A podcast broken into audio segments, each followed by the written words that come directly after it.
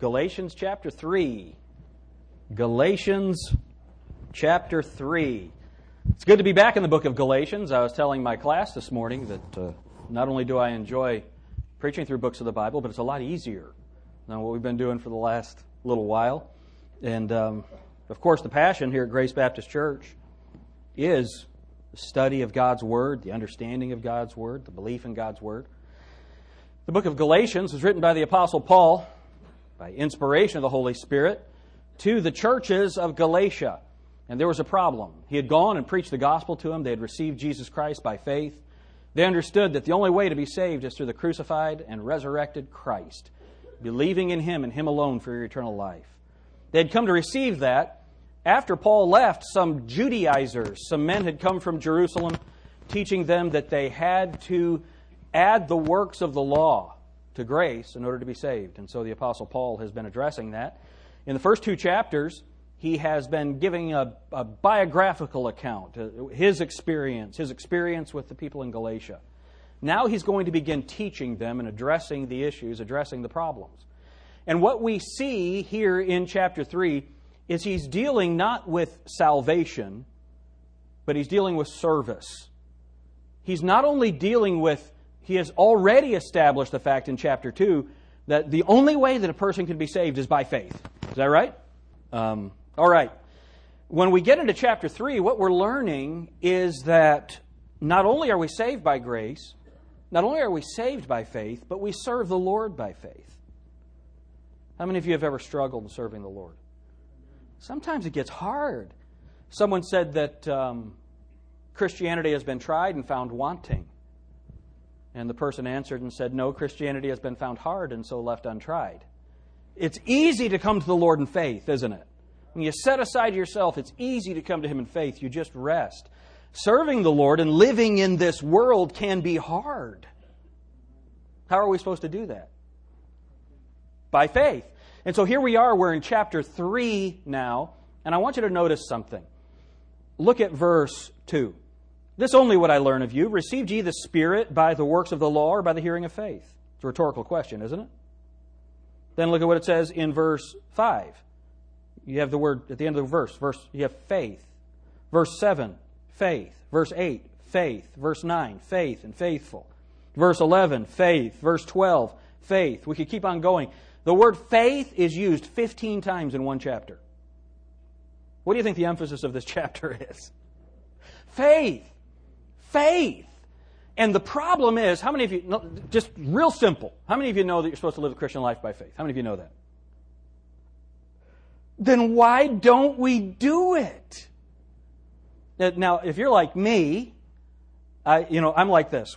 If, if my day is 10 steps, it's like this faith, faith.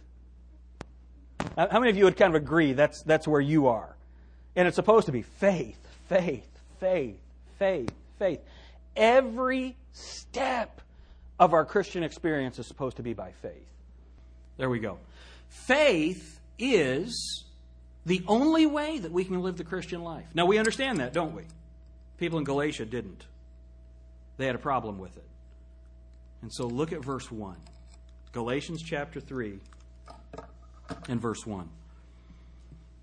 Now, this is a good start to a letter, isn't it? O foolish Galatians, who hath bewitched you? Are y'all looking for Elizabeth Montgomery? O foolish Galatians, who hath bewitched you that ye should not obey the truth, before whose eyes Jesus Christ hath been evidently set forth crucified among you? Uh, that's that's a pretty harsh statement, isn't it? But he is describing the state of the believers in Galatia. Now, here's the good news that might not be you. Here's the bad news it might be you. So let's look at this. Let's try to get an understanding of this text. O foolish Galatians, who hath bewitched you? that ye should not obey the truth, before whose eyes Jesus Christ hath been evidently set forth, crucified among you. Dear Heavenly Father, thank you so much for your word. Thank you for this church. Lord, this, this wonderful group of people that you have called, that, that, that you have gathered together in this place. Lord, we love each other. We love you. So now speak to us through your word. I think uh, that in my own life you have some correction to be made from this passage. And I would imagine, I would, I would believe that others in this room need the correction of the passage. So help us to receive it. In Jesus' name, amen. I want us to look at some things from this text. The first thing that I want us to see are some realities. There are some, there are some givens, there, there are some understandings. The first understanding is this the Apostle Paul is writing assuming that the people want to know the truth. That's an assumption. And when a preacher stands who believes the Word of God, when a man like myself stands before a group of people like this, my assumption is that you want to know what the Word of God says. That, that's the assumption that we have. The assumption is that we want to be right with God. Now, your assumption of me is that I am going to accurately communicate the Word of God. That's what you have assumed. That's why you are here. And that's what we're going to attempt to do today. But I can tell you this that when you come to a passage like this, it's very easy to apply your own agenda to it. And that is one of the difficult things as a pastor. The difficult thing is to simply communicate the text without making it say something that God did not intend. I know that's a double negative, but I'm not supposed to impose anything on the text. Is that right? So, my assumption is that you want to know the truth. The writer of the Bible, the Holy Spirit of God, through the person of the Apostle Paul, assumes that these people want to be right. How many of you have ever given advice to someone who obviously didn't want it? You know what the Bible says about that? That's foolish. It's foolish to give the truth to someone that does not want to receive it. You're wasting your words. Now, that implies something. Was God foolish in giving us this text? No. That means we need it. I mean, so, so the first reality is this. The first reality is this. In this 21st century, Galatians 3 is vital. It is so important. And as we go through this text, I think that you're going to see that. Another reality. Another reality. And this is, this is the first. The first reality is this plain speech. The, the reality of plain speech. Now, uh, we are watching, I don't know about you, but I've watched some of these debates and the interactions with the politicians, and the last thing you get is plain speech. Isn't that right? They use a hundred words when one would work. And they avoid the one. That's, that's the world that we live in. Because plain speech, I'll, I'll never forget this. Uh, how many of you remember watching this? You'd watch an interview with Dick Cheney. And he'd say, I, I just don't think that, that it would be wise for us to sit down with Mahmoud Ahmadinejad at this point when they're trying to develop weapons of mass destruction to destroy one of our allies. And then it would be reported. Dick Cheney went crazy. How many of you remember seeing something like that? You watch it and you think, wait a minute, I, I watched that. That didn't happen. What happened? He identified right and wrong. Now, there are plenty of things that Dick Cheney, positions that he has, that I would completely disagree with. But many times he simply stated a fact in a, in a concise way, but to, to today's soft minded uh, sensibilities, it was harsh, it was mean, it was cruel. Is that right? But we see some things about plain speech. Because the Apostle Paul, by inspiration of the Holy Spirit, uses plain speech, then we understand something. That plain speech is holy because these are the holy scriptures. So plain speech is holy. Plain speech is right. Plain speech is inspired in this context. Plain speech is loving.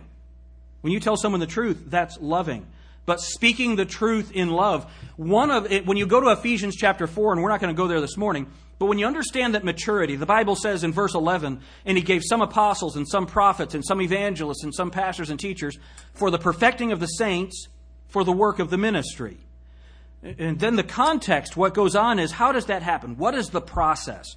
That we are all supposed to come unto the perfect man, Jesus Christ. The, the, the, the job of the preacher is to bring the believers to maturity. One of the marks of a mature believer is this they speak the truth in love. So plain speech is biblical, it's holy, it's right, it's inspired, it's loving. Plain speech is helpful. Keep your place here. Go to uh, 1 Corinthians chapter 14. 1 Corinthians 14, look at verse 7. Now, this is talking about speaking in tongues and other issues. And he says this, verse 6 Now, brethren, if I come unto you speaking with tongues, what shall I profit you? Except I shall speak to you either by revelation, or by knowledge, or by prophesying, or by doctrine. So the profit is revelation, that's the Word of God, knowledge, that's knowledge of the Word of God, prophesying, that's applying the Word of God, and then doctrine. That, that's what's profitable. So look at verse 7.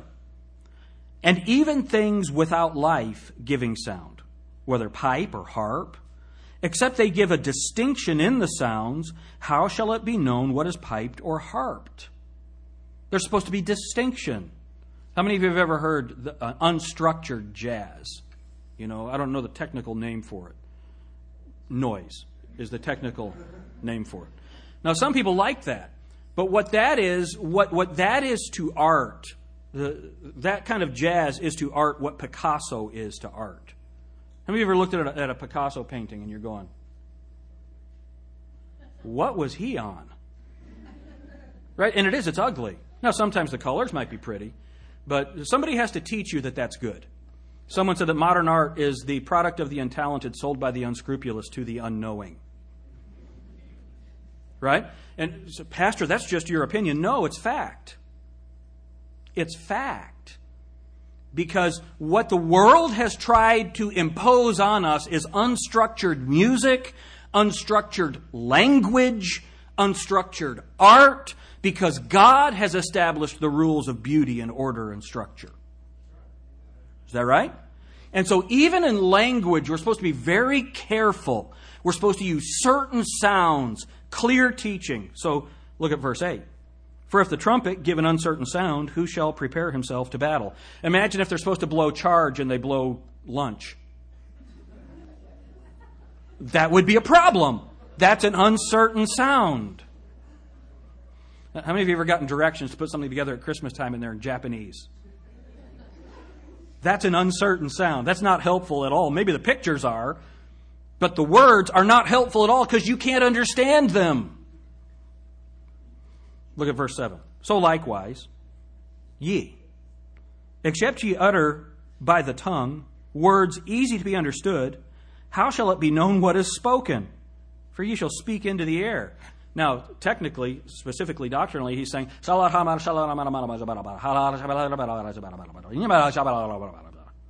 that was helpful, wasn't it? That's what he's talking about. But in a general sense, when we're using words, we have to use words that people understand.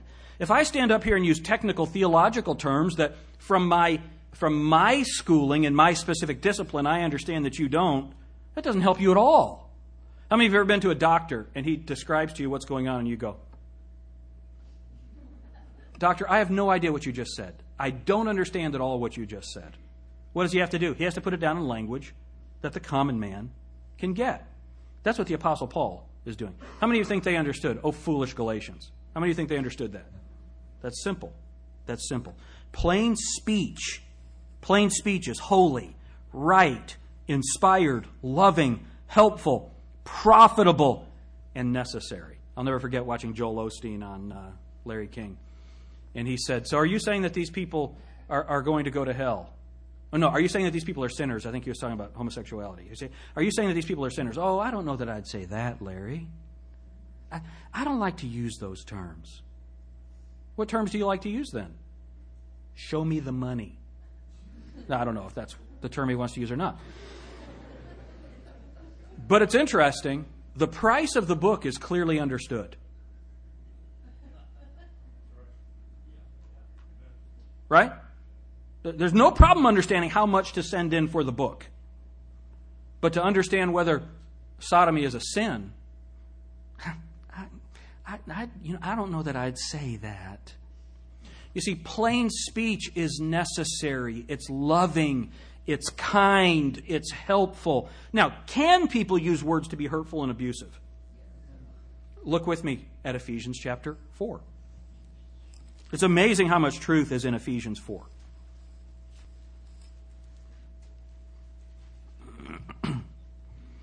So we're talking about this now. We've been talking about maturity in Ephesians 4. Now, the text, if you get down to verse 20, it's talking about putting on holiness and righteousness, what we've learned from Christ. Verse 21 If so be that ye have heard him and have been taught by him, as the truth is in Jesus, that you put off concerning the former conversation the old man, which is corrupt, according to the deceitful lusts, and be renewed in the spirit of, of your mind, and that you put on the new man, which after God is created in righteousness and true holiness. When we talk about these big terms, righteousness and true holiness, they're meaningful words, aren't they? But people apply their own meaning to those words. And so the Apostle Paul gets very specific. The Holy Spirit gets very specific about what holiness and righteousness is. Don't lie to people. That's the first thing he says. Look at what it says in verse 25. Wherefore, putting away lying, speak every man truth with his neighbor, for we are members one of another. So in a church, don't lie to each other. So what's holiness? Tell the truth.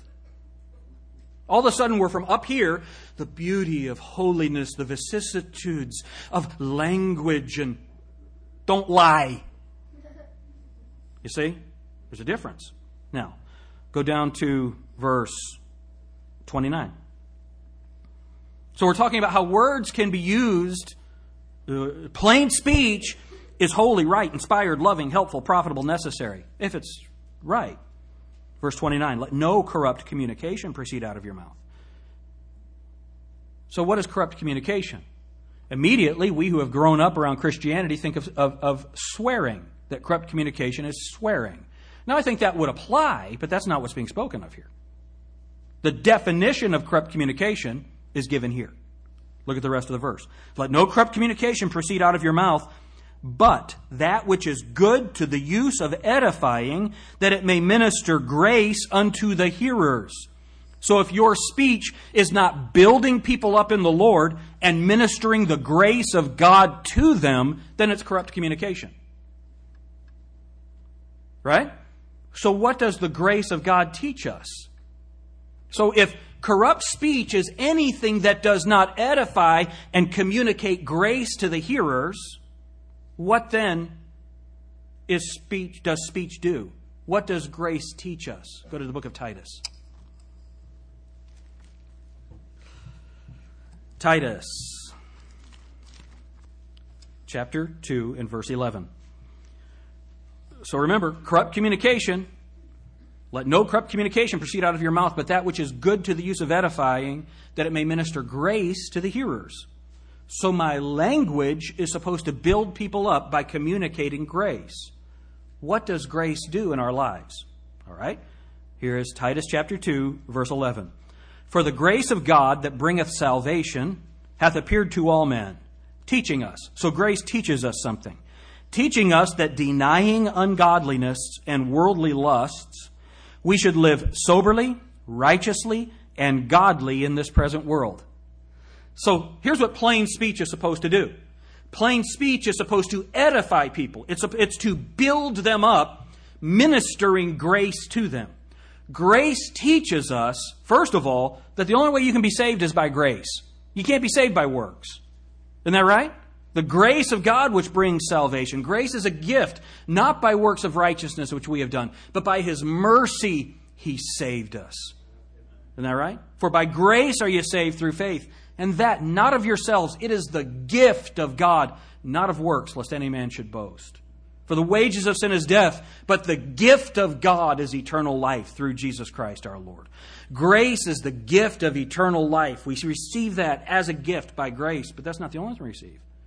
We also receive the knowledge of righteousness. We also understand that we are to live godly lives and holy lives. Plain speech, godly communication builds people up by teaching them what God has required for their lives. Plain speech is good. We're looking at realities. The first reality is the reality of plain speech. Go back to Galatians chapter 3.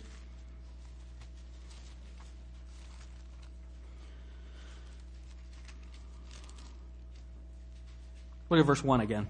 O foolish Galatians, who hath bewitched you that ye should not obey the truth, before whose eyes Jesus Christ hath been evidently set forth crucified among you? So the first reality that we see is plain speech. The second reality is the reality of foolishness. My dad would say this that's enough foolishness. What do you think he meant? I don't know, but it meant stop whatever it was I was doing at that particular moment. Right? And, and it wasn't, there was no discussion. We were going to stop. Um, or something else would happen. Foolishness. Foolishness. This was the character of the believers in the Galatian churches. Would you all agree with that? We have to agree with that because that's what God said about them. Remember, this is not the Apostle Paul, this is the Holy Spirit through the Apostle Paul.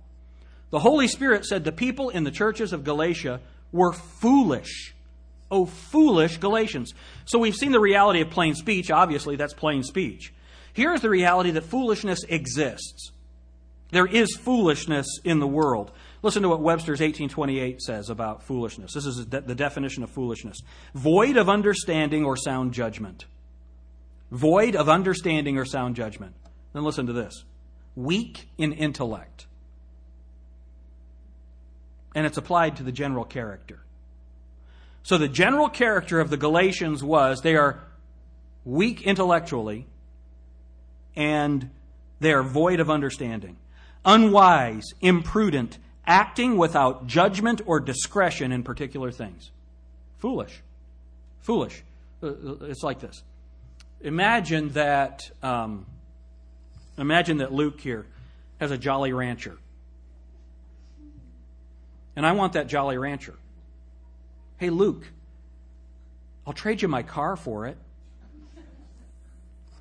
He's in. How many of you think that would be a good deal for Luke? How many of you think that'd be very foolish for me? Yeah.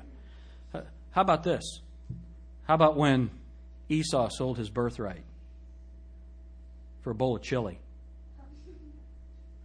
How, how many of you think that was foolish? Many, is that what's demonstrated in Scripture? That's foolish. Foolishness is a wrong evaluation of priority. Foolishness is an inability to process information and come out with a mature decision. That's, that's foolishness. That's the, that's the state of the people in Galatia. Um, here's what Webster said In Scripture, it's wicked, sinful, acting without regard to the divine law and glory or to one's own eternal happiness. So you act in a way today that violates your eternal happiness. That's foolish. Would you all agree with that? The fool hath said in his heart, There is no God. That's foolish. So we are looking at some realities. The first reality is the reality of plain speech. The second reality is the reality of foolishness. And the problem is all of us have foolishness in us. Isn't that right? What is maturity? Maturity is through discipline weeding out the foolishness. That's, that's what maturity is. Then, so foolishness is a reality, but it's also a serious condition because in the context, we're going to see what foolishness has done to these people. Now, how many of you would say, I don't want to be foolish? Would say, I do not want to be foolish. I want to be a mature believer. I don't want to be known as a fool. We're not even going to take the time to go there today because we've talked about it in the past. But if you haven't been here, here's what I would challenge you to do get a piece of paper and give yourself two columns. Write fool and write wise man. Just like this fool and wise man. And start reading through the book of Proverbs. And when you see a characteristic that God identifies for a fool, write it down. Fool, scorner. What's another word that Proverbs uses? Fool and scorner are the primary words. Scoffer. When you look at those words, fool, scorner, scoffer, identify the characteristics of that personality. And then identify what God says about the wise man. And identify those characteristics. And then give yourself a test. Who am I? Who am I? The primary definition of a fool in the book of Proverbs is one who refuses instruction. You can't tell them anything. How many of you school teachers have ever met a fool? yeah, it, it, it's interesting. How many of you have ever, ever met someone that you can't tell them anything? they know it all. Did I tell you about that? The guy that put an ad in the newspaper? Set of encyclopedias, brand new for sale. Got married, wife knows everything. it's funny. Um, so these are realities. There's the reality of plain speech. Plain speech is a good thing. How many of you would agree that plain speech scripturally is a good thing? How many of you agree that foolishness exists? How many of you would agree that within you is the potential for foolishness? So that's why this text all of a sudden becomes very powerful to us. Because I recognize in myself great foolishness. Great foolishness. Um, then, here's another reality. Here we are in Galatians chapter 3, verse 1. O foolish Galatians, who hath bewitched you that ye should not obey the truth? So here's another reality obedience to the truth. Obedience to the truth of the Word of God is something that is required. It's something that's assumed in the Word of God. The instruction of the Word of God, the purpose of it is so that we can obey it. Is that right? So, obedience to the truth. Now, one of the problems that we have in understanding obedience to the truth is we don't model that at home. So, some of our children have never seen what obedience is. O- obedience is not, I'll do it when I get around to it. Obedience is, the only acceptable obedience is where they do it immediately in the right spirit. That's obedience. Delayed obedience is disobedience. Is that right?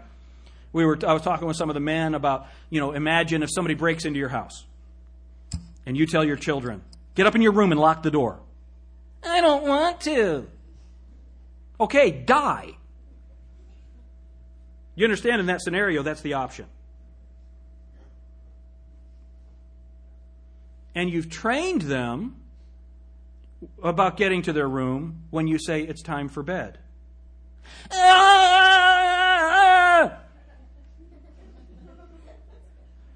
Okay, you can stay up another three hours.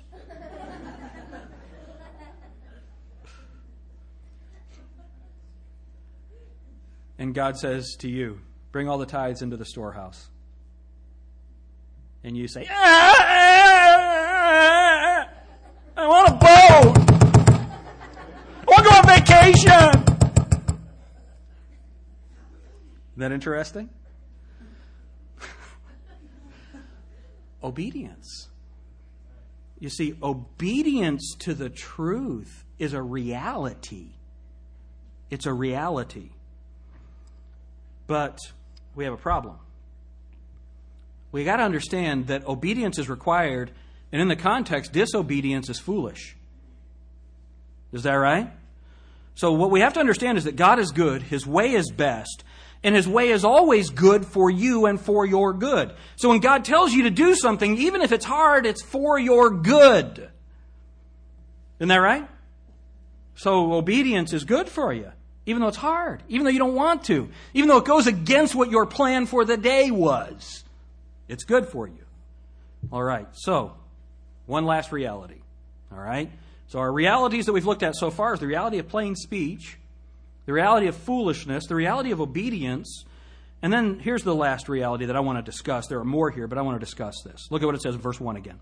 O foolish Galatians, who hath bewitched you that you should not obey the truth, before whose eyes Jesus Christ, look at what it says, Jesus Christ, hath been evidently set forth crucified among you. So here's our fourth reality the reality of the crucified Christ. How many of you believe that Jesus Christ was crucified for you? That's real. He did it for you. The only reason that any of us get to go to heaven is because of the crucifixion of the Savior. If that didn't happen, we don't get to have eternal life. If that didn't happen, we have no understanding of the truth. If that didn't happen, we will, we would spend eternity in hell. That's the reality. And the reality here was that it had been evidently set forth among them. The crucifixion of Christ. Paul had described it to them so vividly that they understood it as a reality. According to the book, he had lived the crucified life before them so clearly that they could understand the reality of the crucified Christ. Chapter 2 and verse 20 I am crucified with Christ, nevertheless I live. Yet not I, but Christ liveth in me. And the life which I now live in the flesh, I live by the faith of the Son of God, who loved me and gave himself for me. That's just a few verses before this. The reality of the crucified Christ was evident in the Apostle Paul standing before them. That's a reality. And that reality ought to be a part of our lives. Are you living the crucified life? Are you demonstrably living the crucified life. In other words, let me put it this way Do people know you're a Christian? Do people know that you have been crucified with Christ, that you're living a godly life? That's the reality. Okay, so now here they're, they're, we understand the reality of plain speech, the reality of foolishness, the, rea- the reality here of, of obedience, and the reality of the crucifixion. So now what's the problem? Well, there's some reasons for this plain speech. We look at the reality. Let's look at some reasons. O foolish Galatians, who hath bewitched you that you should not obey the truth, before whose eyes Jesus Christ hath been evidently set forth crucified among you? So here's the reason. Who hath bewitched you? bewitched you. How many of you think that's an interesting term in the text? Bewitched. Well, here's what Webster says about that to fascinate, to gain ascendancy over by charms or incantation. So here's, here it is. Um, Andy, I'm going to use this right here, the green one. So here's what we have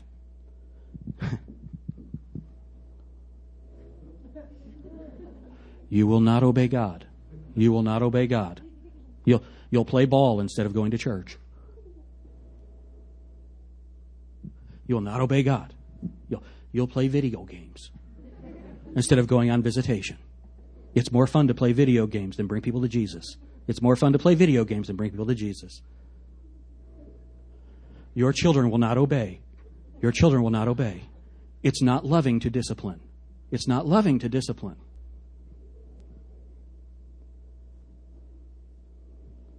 You don't have to you, you don't have to have a sorcerer to do that. Who has done it? Satan. All that is in the world. Lust of the eyes, lust of the flesh, pride of life. All of that is designed to keep you from obeying the truth. It's a lie. It is a lie. What has fascinated you? What has charmed you by fascination? Uh, I'll tell you what charms me. I'm driving down the road and a cool car goes by. I'm fascinated by that car. I love cars. I love it. I, pretty much, I just like anything. I like stuff. I like nice pens. I looked at a pen the other day that was $500. How many of you would say that's foolish? Would you raise your hand? You don't understand.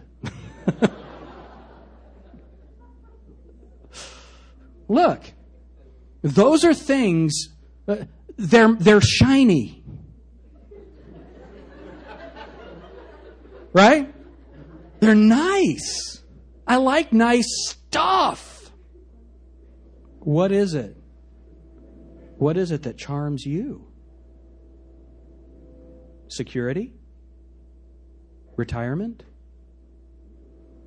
Mom?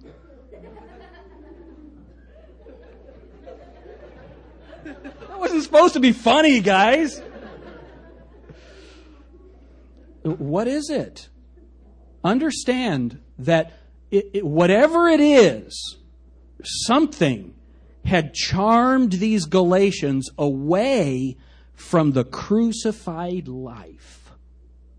Something had charmed them away from obedience to the truth of the Word of God. They had been charmed. And then what was this bewitching to do? Look at what it says. O foolish Galatians, who hath bewitched you that you should not obey the truth, before whose eyes Jesus Christ hath been evidently set forth crucified among you. So here's what the bewitching did it kept them from obeying the truth. That's, that's what bewitching does. So the Bible says, To him that knoweth to do good and doeth it not, to him it is sin. So what would cause us to do that? Fascination or charming being bewitched by the world. We're being bewitched by the world. The world tells you you don't have time to serve God. You don't have time for discipleship. You don't have time to have your children in Sunday school. You don't have time for Awana. You don't have time to share your faith. You don't have time for Sunday night. That's family time. The world tells you. The world, the culture tells you. Give God Sunday morning. That's enough. What does He want? Everything? Yeah. Yeah. You see, that's how we have been bewitched. Our life is to be served and to be lived for the Lord. Look at what the Bible says. This is interesting to me. O foolish Galatians, I want you to mark this word. Who? Who? Who hath bewitched you? I would ask you, who bewitched you? Who told you that your life will be better if you don't give to the Lord? Who, who told you that? Where did you get that in your mind? Who told you? Who was it that told you that God's plan for the home is not good for you? Ladies, the husband being the head, the husband loving the wife as Christ loved the church, the children obeying the parents. Who bewitched you that that was a bad idea? Who bewitched you that you've come a long way, baby? Some of you are too young to understand what that's about. Who bewitched you away from the truth? Who is it? Someone did it. Uh, how does that work? Well, who are you listening to? Who are you listening to? Who are your influencers? Do you remember how many of you made a commitment to the Lord of some kind at, say, a youth camp or a revival meeting or a special church service? And it seemed like your life had changed forever. How many of you you've experienced that? And then you got home and life went back to the same way it was. How many of that you've experienced that? Why? Because at camp, here's what's going on. At camp, you're, you, you were separated from the world. You were only around people who have a stated desire to serve the Lord. You're being instructed by people who spend time in the Word of God every day. You're being instructed by people who have chosen to live their lives for the Lord. And you're around other young people that are sold out to God, that have given their lives to God. And in that setting, you are encouraged to give Him your life completely. Is that right? And then you go home, and your parents only have you with those people for one or two hours a week. The rest of the week, you're with lost, ungodly, worldly minded people who have no understanding of God or God's plan. Who hath bewitched you? Your neighbor. Your neighbor. Your brother who's not living for the Lord. Your mother. Not you young people. I'm talking about grown ups. Your mother who doesn't know God. Or if she does, she doesn't have any idea doesn't have any idea what the Bible teaches, living in open rebellion. A father who doesn't have any idea what the Bible teaches, living in open rebellion to the Word of God. And you allow that person to influence your faith away from faithfulness to the church, away from living the Christian life by faith, away from being around God's people. Imagine. What is that? That's bewitching. It's keeping you from obeying the truth. Well, if I, he'll think I hate him. She'll think I hate her. I, I got to do what they say. Really? Turn to Matthew. Matthew chapter 10. Matthew chapter 10. How many of you would say you have foolishness in you?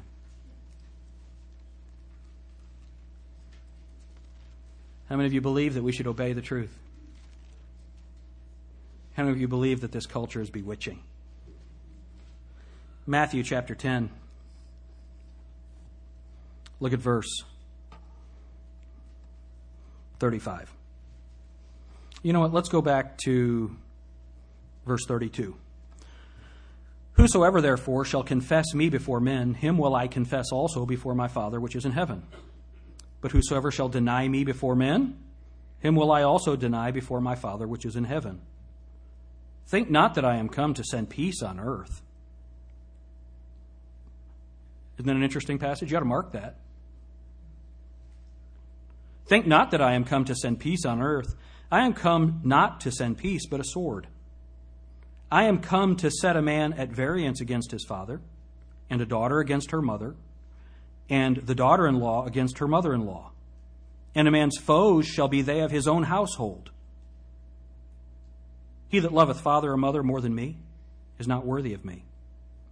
And he that loveth son or daughter more than me is not worthy of me. And he that taketh not his cross and followeth after me is not worthy of me.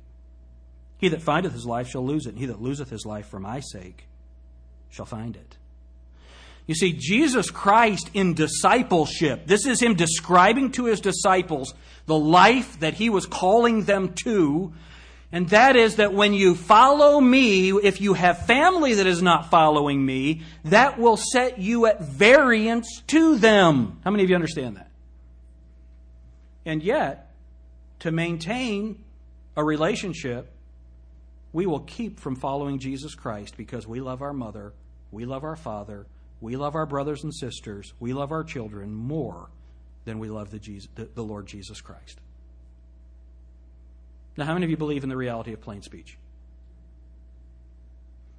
How many of you believe that whatever God calls us to do is for our good? What did Jesus Christ just say? Now, children, I got to clear this up. It's not telling you to hate your mom and dad. Aren't you glad? You're supposed, to, you're supposed to obey your mom and dad. Your mom and dad love you.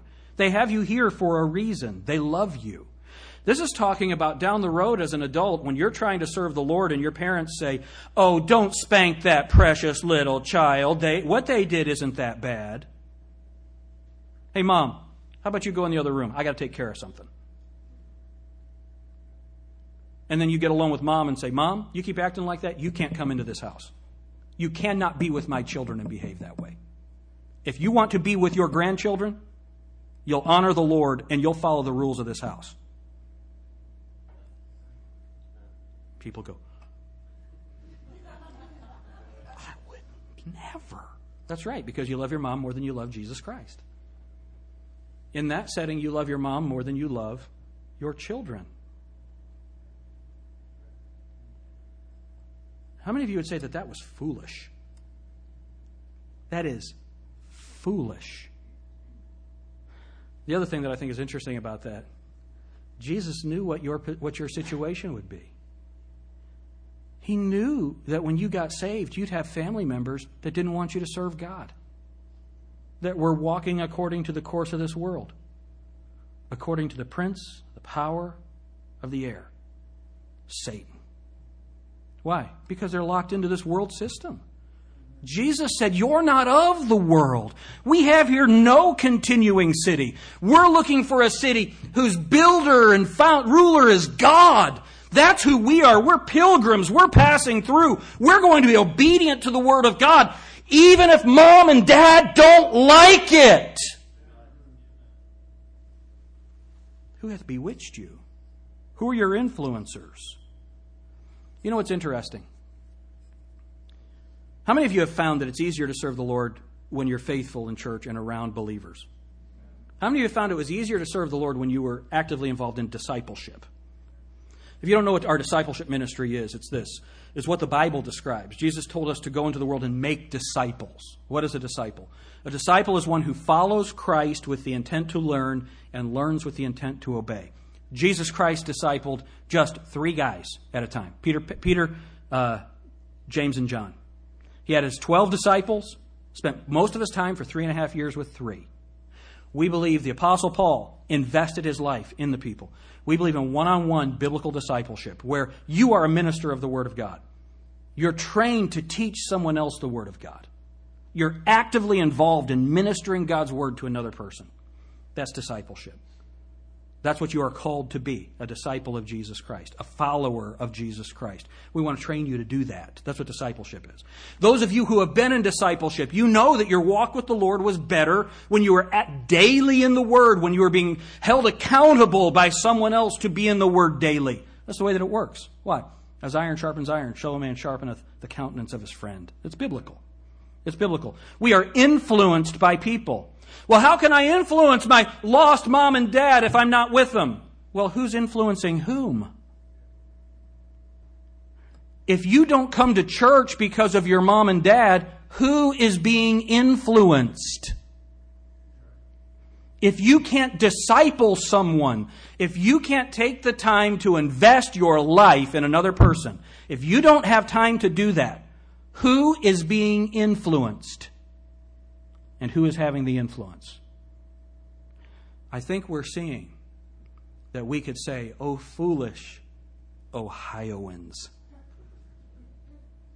who hath bewitched you that you should not obey the truth? I think something that's very interesting is this missionaries on the field. Now, I got to tell you, someone that's willing to be trained for the ministry and then spend years going from church to church and town to town, raising the funds to go to the field. That's a committed servant of God. Would you agree with that? That's a hard life. Dragging your kids all over the country for two or three years to raise the money to go to a foreign field. That is a surrendered, called out worker, servant of God. Would you agree with that? But here's the problem most missionaries today spend more time on deputation, they spend longer on deputation than they actually stay on the field. Why? They get to the mission field, listen, and they are completely alone.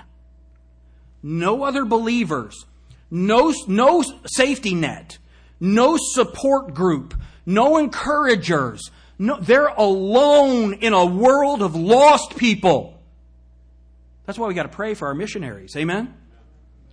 God hasn't done that to you. You have a New Testament church. The Bible says, Bear ye one another's burdens and so fulfill the law of Christ.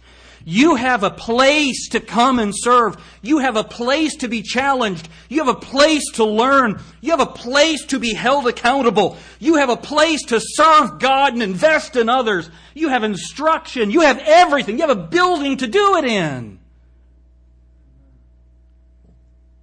One hour a week? That's all you got for God? You see, you know what our problem is? We got saved by faith but we're living the Christian life like the world. That's why 15 times in this chapter, and we're going to go through it, 15 times in this chapter, God talks about faith. It takes faith to believe that if you give to the Lord's work, He'll bless your finances. It takes faith to believe that. It takes faith to believe that if you get plugged in with God's work, that He'll bless your home. It takes faith to believe that, that moms, moms, it's your job to be the keeper at home to order that home, to have it a peaceful place that glorifies God. That's your job. It takes faith to believe that, and it takes faith to accomplish it. Amen? Dads, it takes faith to believe that it's your responsibility to bring those children up in the nurture and admonition of the Lord. It takes faith to believe that. It takes faith that your schedule is under the authority of God. And if you don't have time to read the Bible, if you don't have time to pray, if you don't have time for discipleship, if you don't have time for the Lord's work, if you don't have time to come to church services, you've been bewitched by the world. The world's lied to you. The world doesn't care about your eternity. They don't care. We care. Now, let me say this we're not the only ones that care. Aren't you glad there's great Bible preaching churches all over the world? Isn't that wonderful? People that love God and love His Word. And you know what those preachers do a couple times a year? They stand up and say, Men, if you love God, if you love your family, schedule your time to serve God in the institution for which He died. Every church, every Bible preaching church does that. All of them do. Why? Because God told us to. He, he did. Go back to Titus. I want you to see something.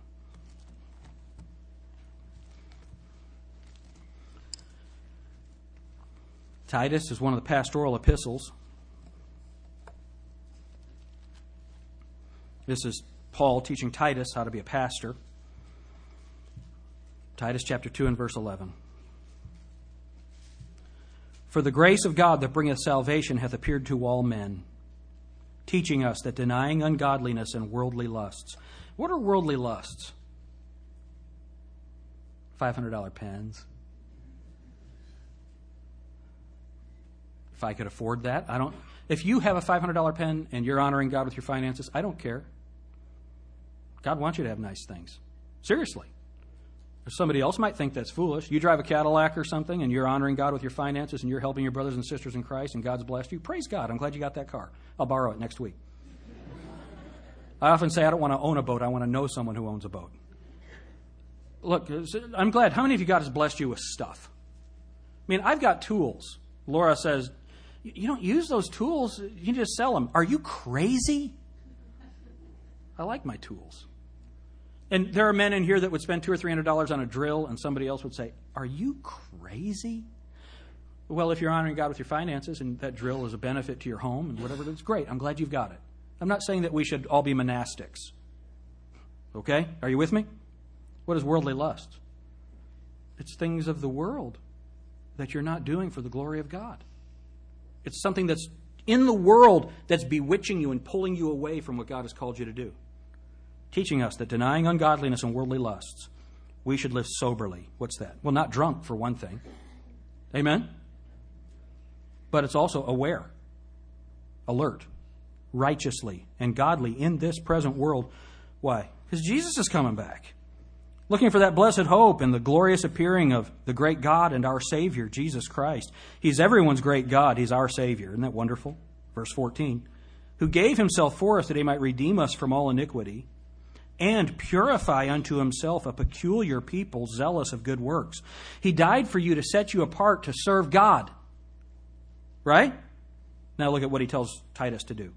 Verse 15. These things speak plain speech these things speak and exhort, challenge the people to do it, and rebuke when they don't, with all authority. Let no man despise thee. You see, go back to Galatians chapter 3.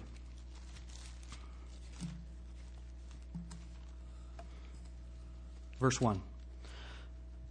O foolish Galatians, who hath bewitched you that ye should not obey the truth, before whose eyes Jesus Christ hath been evidently set forth crucified among you. This only would I learn of you. Received ye the Spirit by the works of the law or by the hearing of faith? Well, that's rhetorical. The only way you can get saved is by faith, not by works. Verse 3 Are you so foolish? Having begun in the Spirit, are you now made perfect by the flesh? Do you see that? Can I tell you something? I've talked about giving today. Giving's never saved anybody. I've talked about discipleship. The first step in discipleship is evangelism. You can't be a disciple until you're saved. Right? Reading the Word of God doesn't save anyone. Reading and believing what it says is what saves you. Isn't that right? Being a good dad has never saved anyone. Being a good mom has never saved anyone. Being an obedient child has never saved anyone. We are saved by grace through faith. These Galatians had been bewitched away from that by people teaching them, influencing them. You got to do this too. You got to do this too. You got to do this too. That's not our problem. I don't think there's anybody here that I know of who believes that they have to work to go to heaven. So our disobedience of the truth is not there. What you need to do, and I would challenge you to do, and this is what I need to do myself, I would challenge you to do this. Get on your face before God and say, Lord, where have I been bewitched? Where have I been fascinated away from serving you by this world? Where has the world charmed me away from you? Let's not be foolish. Let's obey the truth. To tie back to the former series that we just finished, look at the verse 1, Galatians 3 1. O foolish Galatians, who hath bewitched you? This next phrase, that ye should not obey the truth, that's gone from the modern Bibles. How many of you think God wants you to obey the truth? Satan doesn't. Satan doesn't. So here's the deal, folks. Let's go back to where we started. How many of you believe that plain speech is necessary? How many of you would agree that foolishness is present in all of us? Do y'all agree with that? Now, don't raise your hand on this. This is between you and the Lord. How many of you would say, The Lord's revealed some foolishness in my life? I'm so glad I'm saved by faith, but I've not been living the Christian life by faith. I've not been trusting God with my finances. and I've not been trusting God with my schedule. I've not been trusting God with my attitude. I've not been trusting God with my influencers. I, have been foolish. You know what the best thing about this is? Being right is one prayer away. Isn't that wonderful? We can be right in these things. God can remove the foolishness from our spirit by the washing of water by the word. He wants to cleanse us. He wants to make us right. He wants to renew our minds. Lord, thank you so much for your word. This is a sobering passage.